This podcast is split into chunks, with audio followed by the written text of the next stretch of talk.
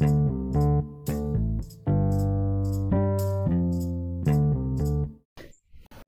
bienvenidos a un nuevo episodio de Serotonina Pura. Tengo a mi segundo invitado hombre, que es Juan Pablo.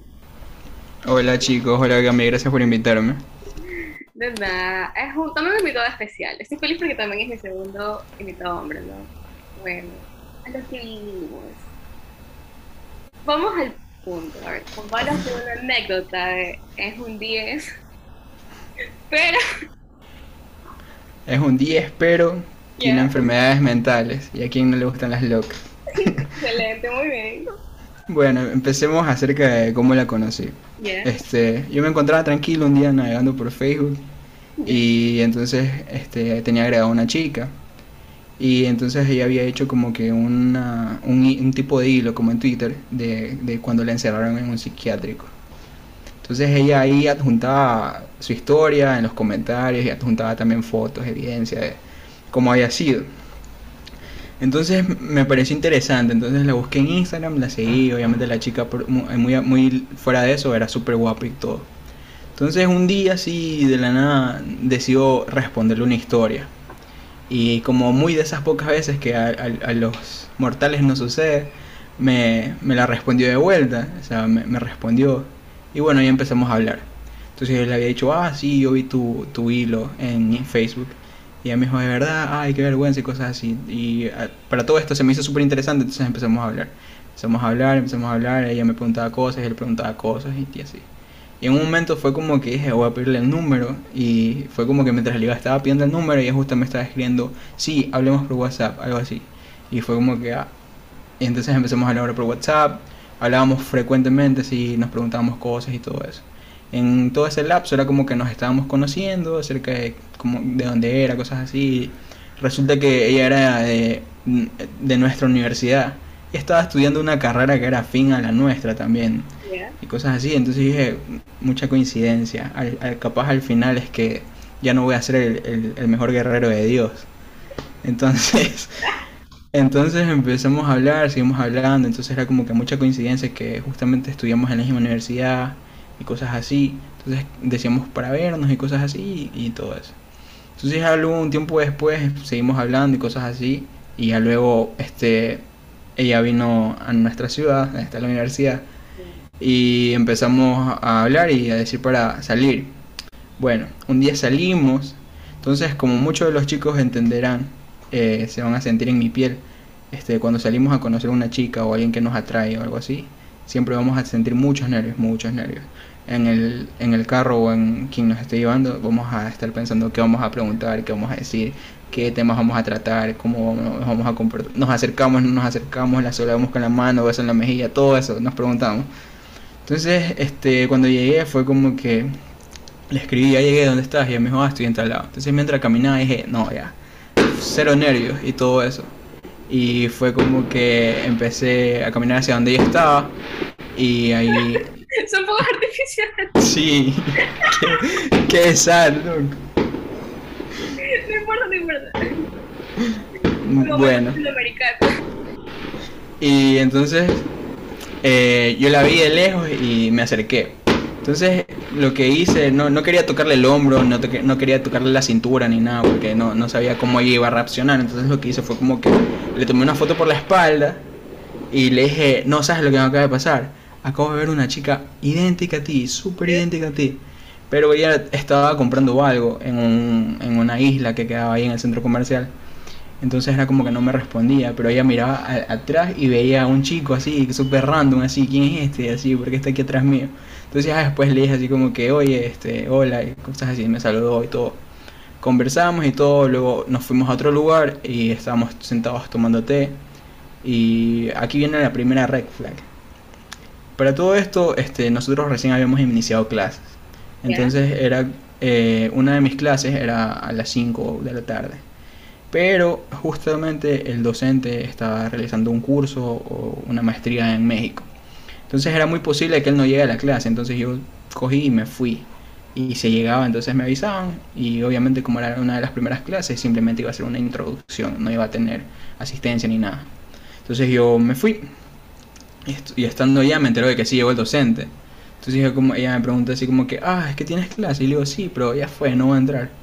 Y para, luego fue como que ella también tenía clases. Y ella me dijo en un momento como que iba a entrar a la clase y todo eso. Pero ya después fue como que dijo que se tenía que ir porque tenía clases. Entonces yo como que, mmm, red flag. O sea, yo no voy a clases y tú sí te vas a tus clases. Pero bueno, fuera de eso, desde que la conocí era idéntica como ella era, en, se la veía en fotos y cosas así, súper idéntica, súper guapa. Eh, no fue como esas citas a las que todo el mundo les tenemos miedo de que vamos y están viéndose la cara o la otra chica no te pregunta nada o el otro chico no te pregunta nada, no, era mutuo, así conversábamos, ella me preguntaba algo y le preguntaba algo. Obviamente había momentos en los que revisábamos nuestros celulares así, pero eran súper breves así y volvíamos a conversar y así. Entonces se puede decir que yo no tuve nervios ni nada, quizás por, por lo que me transmitía esa persona, así, súper se la veía súper tranquila y todo eso. Y bueno, no, yo me fui a otro lugar, ella se fue, la dejé en su taxi y todo, y yo me tuve que ir a otro lugar. Entonces yo no le escribí, ella me escribió y me dijo, oye, la pasé súper bien, me reí mucho, me caíste bien, eh, ojalá salgamos en, otra ocasión. Yo así como que bien, misión cumplida, se, le pasó bien y todo eso. Entonces pasaron los días, creo que pasó una semana y una, yo le comento a varios amigos así como que, oye, salí con tal chica, súper guapa, eh, me gustó, creo que yo también le gusto. Para todo eso ya después era como que nos tratábamos de cierta manera que se notaba que había un gusto mutuo. Y obviamente ella ya me lo había dicho y yo también. Entonces yo le comento a una amiga eso y ella me dice, pero arriesgate. Y así como que no, y todas mis inseguridades acerca del rechazo, no, yo decía no, y si me rechaza y así, ella tiene muchos chicos detrás de ella. Y así me decía, no, pero arriesgate, no vas a perder nada, ¿qué puedes perder? Nada. Y si, y si ella te dice que sí, entonces vas a ganar. Entonces es un arriesgar nada para ganar todo. Entonces me convenció, me convenció. No fue difícil tampoco convencerme, pero me convenció. Entonces yo le pregunto, oye, este, te quiero preguntar algo, te quiero proponer algo. Pero para todo eso yo sentí que era, iba a ser muy simple decirle, oye, este, mira, tú me gustas, y yo te gusto, y la verdad es que quisiera que nos conozcamos y ver si es que sucede algo después. Entonces se me, se me hacía muy simple así decirlo así. Entonces, para todo esto y mi creatividad y mi mente loca era como que dije, no, voy a hacerlo diferente. Y había visto unos videos acerca de un chico en TikTok que cada vez que él le pedía algo al papá, él hacía unas diapositivas y lo llamaba al papá al cuarto y se las exponía y le decía, mira, tienes que darme dinero porque voy a salir con una chica y ta ta ta ta ta, ta con la voz de Mariano Clos, un comentarista deportivo de fondo. Y se veían súper chéveres, súper entretenidos y me parecía súper así fuera de lo normal. Entonces intenté hacer algo así y lo hice. Hice un video con imágenes de ella y como que, hola, este, mira, eh, con la voz de, Mariano Clos. Este, este chico que está aquí, la verdad es que estaría dispuesto a hacer todo para hacerte feliz y más que nada para que le des una oportunidad y de que se puedan conocer. Entonces yo se lo envié, pero lo que sucede es que yo la, a la única persona que la conocía era ella. No había como que en círculo yo conozca a alguien o algo así. Entonces no es como cuando tú conoces a alguien y eres amigo de la mejor amiga y le puedes preguntar, oye, ¿te, ¿sabes si le gustó lo que le envié o algo así? Entonces yo simplemente me basaba o la única evidencia que yo tenía era lo que ella me decía. Y me había dicho que le, que le gustó, que le encantó, que sí, que yo era muy lindo y me mandaba muchos stickers así. Este, con corazones, enamorados, así yo, así como que, ah, la Champions. la segunda red Ajá, la Champions, yo, ah. Entonces esta fue mi, mi primera cagada, por así decirlo. En un día. Pero resulta que mientras yo hacía todo eso... No, no, no, esto pasó una semana después de que salimos. Entonces la segunda, la segunda cagada que me mandé en ese día fue que mientras yo hacía el video estaba en Instagram y me salió una publicidad de, de una florería. Entonces yo dije, ¿por qué no? ¿Por qué no? Entonces decidí contactarme con la florería y le dije, sí, ¿qué tal este, qué valor tendría un, un arreglo floral para tal dirección? Entonces, antes de todo eso, yo le había preguntado, oye, ¿a ti te gustan las sorpresas? Y ella me dijo, sí, ¿qué me vas a mandar? ¿O qué, qué pasó? O algo así. Entonces yo le dije, no, ya mismo yo te digo y tú tienes que salir y te van a dar algo. Entonces ella, sí, pero dime qué es, la, la, la. Y yo, no, no, no. Entonces el envío se demoró como 5 horas. Y bueno, cuando llegó, le gustó, este, las amigas con las que ella estaba, en ese momento le dijeron que sí, que quien le había enviado las flores y cosas así, a todas las chicas parece que le gustaron las flores. Y era como que ella se sentía súper bien, me dijo que sí, que era súper lindo, que le encanta, que le encantan las flores y todo eso. Entonces fue como que, ah, chévere. Pero entonces yo ya empezaba a querer salir más con ella para seguirla conociendo y obviamente ver que hace, este ver que surja algo. Pero ella siempre tenía eh, como que negativas, así, no, es que tengo que hacer esto. No, es que no puedo. Para todo esto ella es una chica que duerme mucho. Y bueno, también como, como ya lo dije al principio, tiene, tiene enfermedades de salud mental. Entonces ella se medica y todo y duerme mucho. Entonces ella no quería salir conmigo, eh, siempre me decía algo como que, ah, no puedo por esto, no puedo por lo otro, así yo como que, mm, red flags. y, y, bueno, entonces... pero bueno. Sí, entonces era, era así y bueno, ya luego era como que yo empezaba a sentirme mal porque era como que yo sentía que ella no quería salir conmigo y aquí, aquí viene uno de mis errores que fue empezar a idealizar a esa persona. Porque muchas veces cuando estamos conociendo a alguien, eh, tendemos, a tendemos, tendemos a idealizar a esa persona con lo que nosotros queremos que esa persona sea.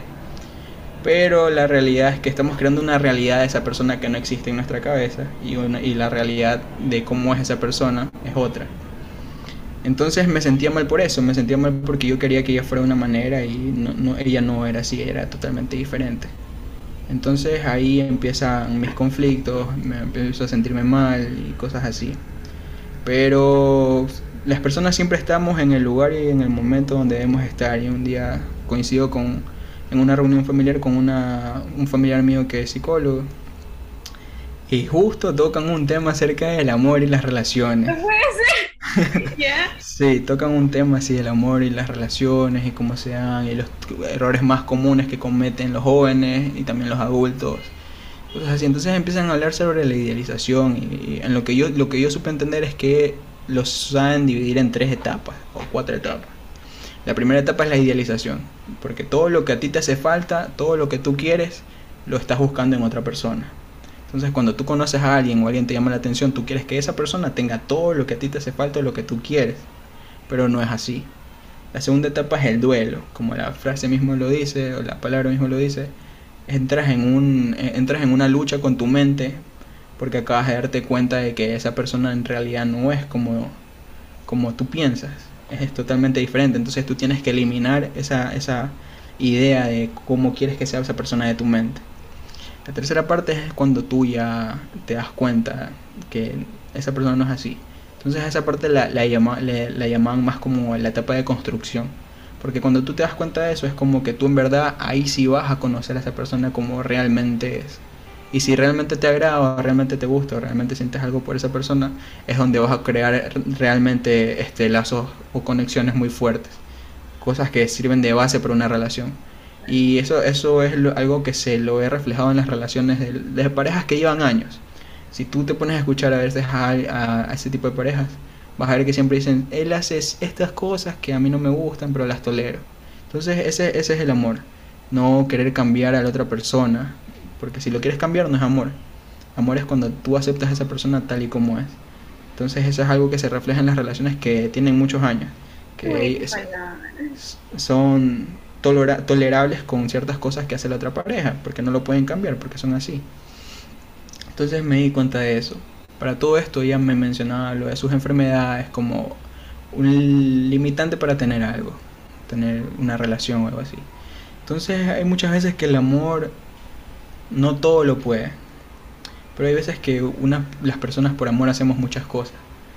Eh, por ejemplo, yo cada vez que ella me mencionaba que padecía cierta enfermedad, cierto trastorno mental o alguna cosa de salud mental, y no es un área en el que nosotros tengamos mucha mucho conocimiento porque no, nuestra carrera no va mucho por ahí. Sí, tocamos algo, pero no tanto.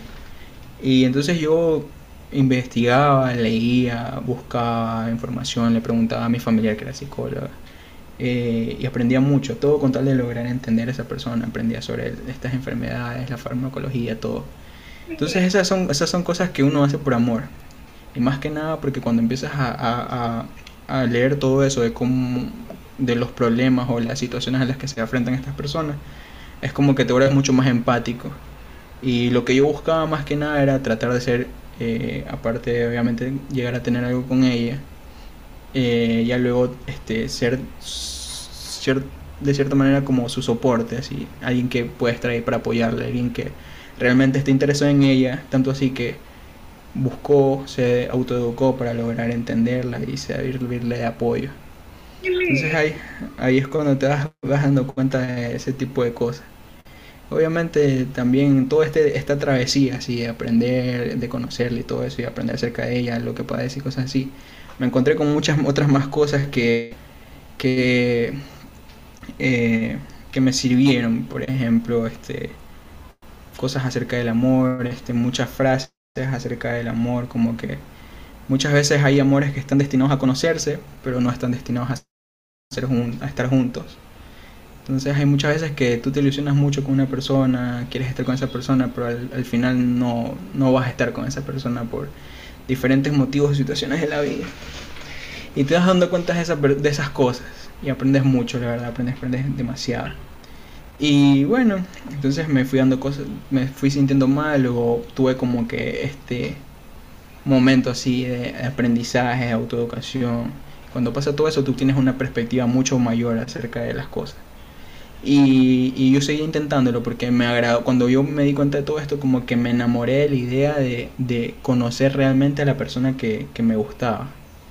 De conocerla con sus defectos y sus virtudes. Como que decía, wow, ahora, si antes estoy interesado, ahora estoy diez veces más, mil veces más interesado en conocerla como ella realmente es y lograr entender todo, todo. Pero bueno, como lo dije, hay amores que están destinados a conocerse pero no estar juntos, entonces era como que ella seguía en ese, con esa postura de que se le hacía muy difícil, cosas así. Pero muchas veces los hombres tenemos a interpretar las cosas que nos dicen las mujeres, porque muchas veces las mujeres no son claras con lo que dicen. Entonces, muchas veces los hombres interpretamos, pero no logramos entender del todo. Porque nosotros necesitamos una respuesta contundente, así que no se puede interpretar de, este, tengo miedo, ah, entonces yo tengo que darle más seguridad para que esto pueda funcionar. No, porque cuando una mujer te dice no quiero, o el hombre dice no, y listo, no quiere, listo. Pero si una mujer le dice como que, es que tengo miedo, no sé, me, da, no sé, es como que uno, uno siente esas ganas de querer darle seguridad y cosas así para que las cosas se logren. Entonces, bueno, seguía en esa postura y así, bueno, luego yo me seguía sintiendo mal, pero ya no tanto, porque aprendí muchas cosas, entonces ya me daba cuenta de las cosas. No entendías las indirectas, esa es la palabra. Sí, no entendía las indirectas. Y ya luego este, me fui dando cuenta de muchas más cosas, yo seguía como que invitándola a salir, cosas así, y ella me decía, no, es que estoy haciendo esto, no, es que no puedo, no, es que estoy el otro, y así. Sí, exacto, no entendía. No entendía nada, estaba ciego así, es como cuando, cuando, cuando tú ya sabes el resultado, así tú sabes lo que va a pasar, pero así dentro de ti, así es como que hay un 0,000 de esperanza, así como que una luz que tú es más, cuando tocas es más grande que toda, toda la negatividad que tenía. O como cuando, como cuando te pasa algo y quieres tomar una decisión y todo el mundo te dice que no. Pero tú sigues buscando así, amigo por amigo, hasta un amigo que te diga, pero hazlo. Así, así, así me sentía yo, así. Y bueno, al final las cosas no son como quieren, ya luego ella este, me supo este, manifestar más cosas así. Entonces yo como que ya iba entendiendo más que que no, no, no quería una relación, que no, por diferentes motivos, no quería una relación y así, pero yo seguía ahí, seguía ahí, seguía ahí. esa es la palabra. Sí, y ya fue hasta después que ella un día me dejó una cierta cantidad de cosas con, las, con las que realmente ya yo pude entender que era un, un no. Y así me di cuenta de que, de que no, de que ella no quería nada que yo, la, yo sí la traía, le gustaba y todo, pero no le gustaba como para tener una relación o algo así, o ella no se sentía lista, o no simplemente no quería tener una relación. Y ahí no, y Después de eso ya no dijo nada más. Después de eso fue como que no me dijo eso, yo como que, sabes, me lo hubieras hecho desde un principio. Sí.